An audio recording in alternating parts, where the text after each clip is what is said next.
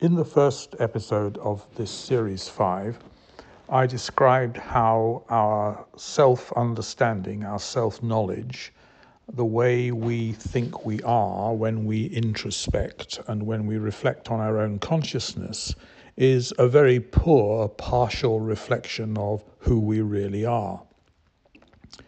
That who we really are is something we can never fully know. That we will need to return to because it's a topic of such importance. But in this, the second episode, I want to turn to a parallel problem and a parallel problem that has very, very great contemporary relevance because it's about the way we also seemingly feel the need to complete ourselves, or to try to, with reference to things that are outside ourselves and beyond ourselves. At one level, this isn't so very difficult to explain, or at least to give a plausible account of. We are, when we are born, dependent on our mothers, and indeed before we are born. We are very dependent upon our mothers, our parents, or at least someone to look after us when we are born and for many years afterwards. We are brought up in a society that tells us things that the world has found out that we did not find out for ourselves. And so, all the way through, there is a sense in which our need for other people is both natural, right, and inevitable. Fair enough. And one wouldn't for a moment want to suggest that we could be islands completely isolated from everything else anyway. But there's also a rather pathological aspect to this. And it takes the form of the belief that we need to be permanently in deference to those outside us, what we like to think of as our olders and betters or elders and betters.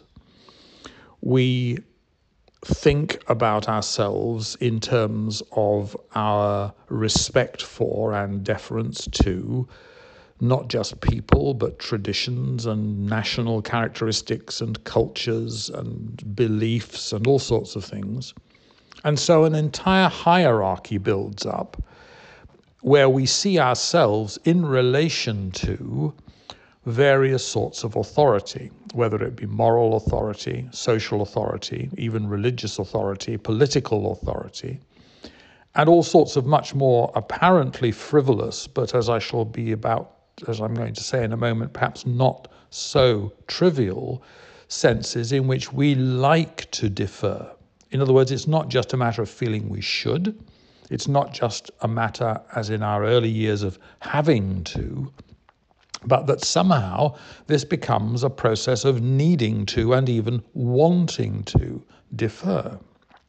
And out of that come things like the cult of celebrity, that thousands of people will listen to the opinions of so called influencers in the modern world on the internet, but have always done something similar, where they would go to concerts or observe paintings or read books, all of which can, at one level, involve a perfectly proper sense of respecting and benefiting from and applauding the contributions of others to our civilization. After all, where would we be without Michelangelo and Raphael and Plato and all the other people who've left us their legacy? And that's absolutely fine, as long as it doesn't become a kind of sycophantic devotion. And yet, right across the world, in all sorts of cultures, we can see this sycophantic devotion in things like celebrity, as I've said, in pop music, in classical music, in art, in philosophy, where people stop thinking for themselves and start describing themselves as the devotees of a particular philosophical theme or ism. You know, you become a Kantian, you become an existentialist, you become a, I don't know, who cares? Um, but you, you, you stop thinking for yourself and you start thinking in the party line, according to the party line. And if you've been ahead of me here, you'll see the where I'm going with this, which is that it relates to the cult of the leader. It relates to the claim that we hear all the time that it's human nature, human nature being very, very much less fixed than we might suppose, but it's human nature to defer to leaders, to need leaders. Indeed, it's even right for human beings to want leaders because that's the way human societies have to define and, and control and organize themselves. They have to, according to this mythology. So then we find ourselves in this paradoxical position, which is, I suppose, where I'm really going to with this, although all these themes link into so much else that we will need to come back to them during Series 5. I can understand, you can understand, that from time to time, absolute maniacs emerge in the world. There are reasons for that. You know, you can look at their mothers, you can look at them being dropped on their heads when they were little, you can look at their early childhood experiences, their educational experiences, their culture, all sorts of things. People who damaged them, hurt them, left them with a grudge, brought them up to believe things that are nonsense, etc., etc., etc.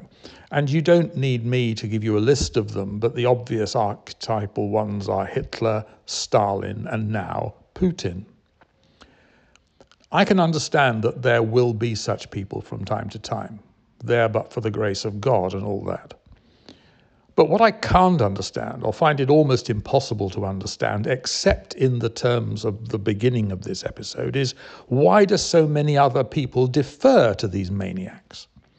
You know, you can almost you can see that Putin has a, a circle of close friends, advisors, uh, people who've been with him since his days in Petersburg in the 1970s and in the KGB.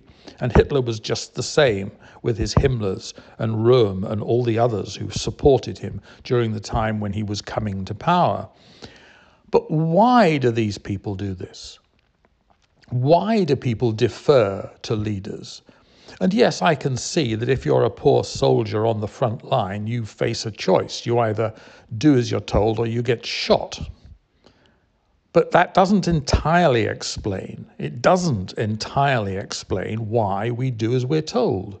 Because if enough of us said no, if, not, if enough of us refused to buy into this ludicrous belief in the need for leaders, this destructive belief in the need for leaders, if we all just said absolutely no, we will not go along with this. We don't want you, not in our name. You don't speak or act on our behalf.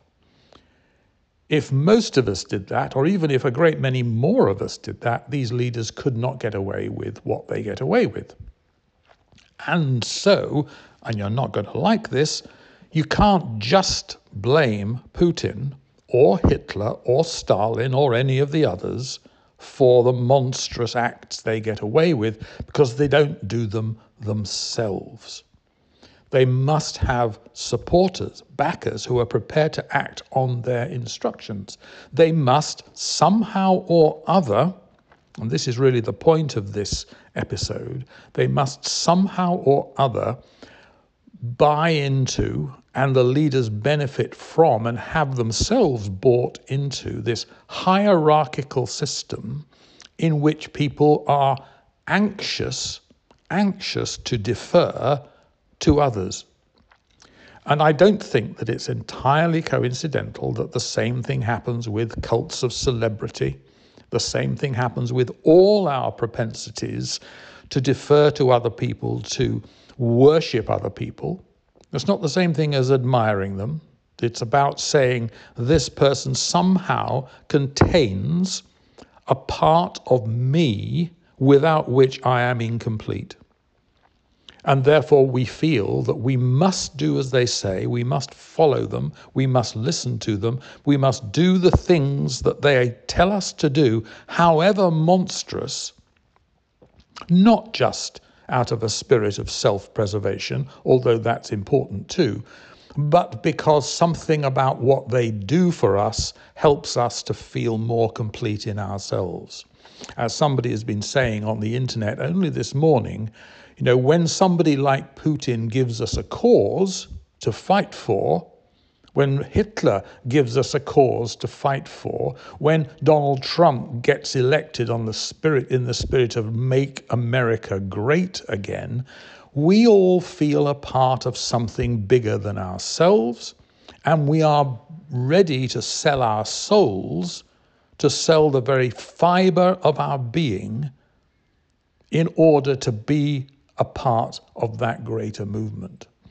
And on that kind of mistaken premise, on that notion that who I am somehow needs to be supplemented and completed by something outside myself through which I am somehow made whole, that partly because, as I said right at the beginning, it has its roots in very real human need and relationship. It has its roots in something that might be as beneficial as love, that I am made whole by someone else and by their love.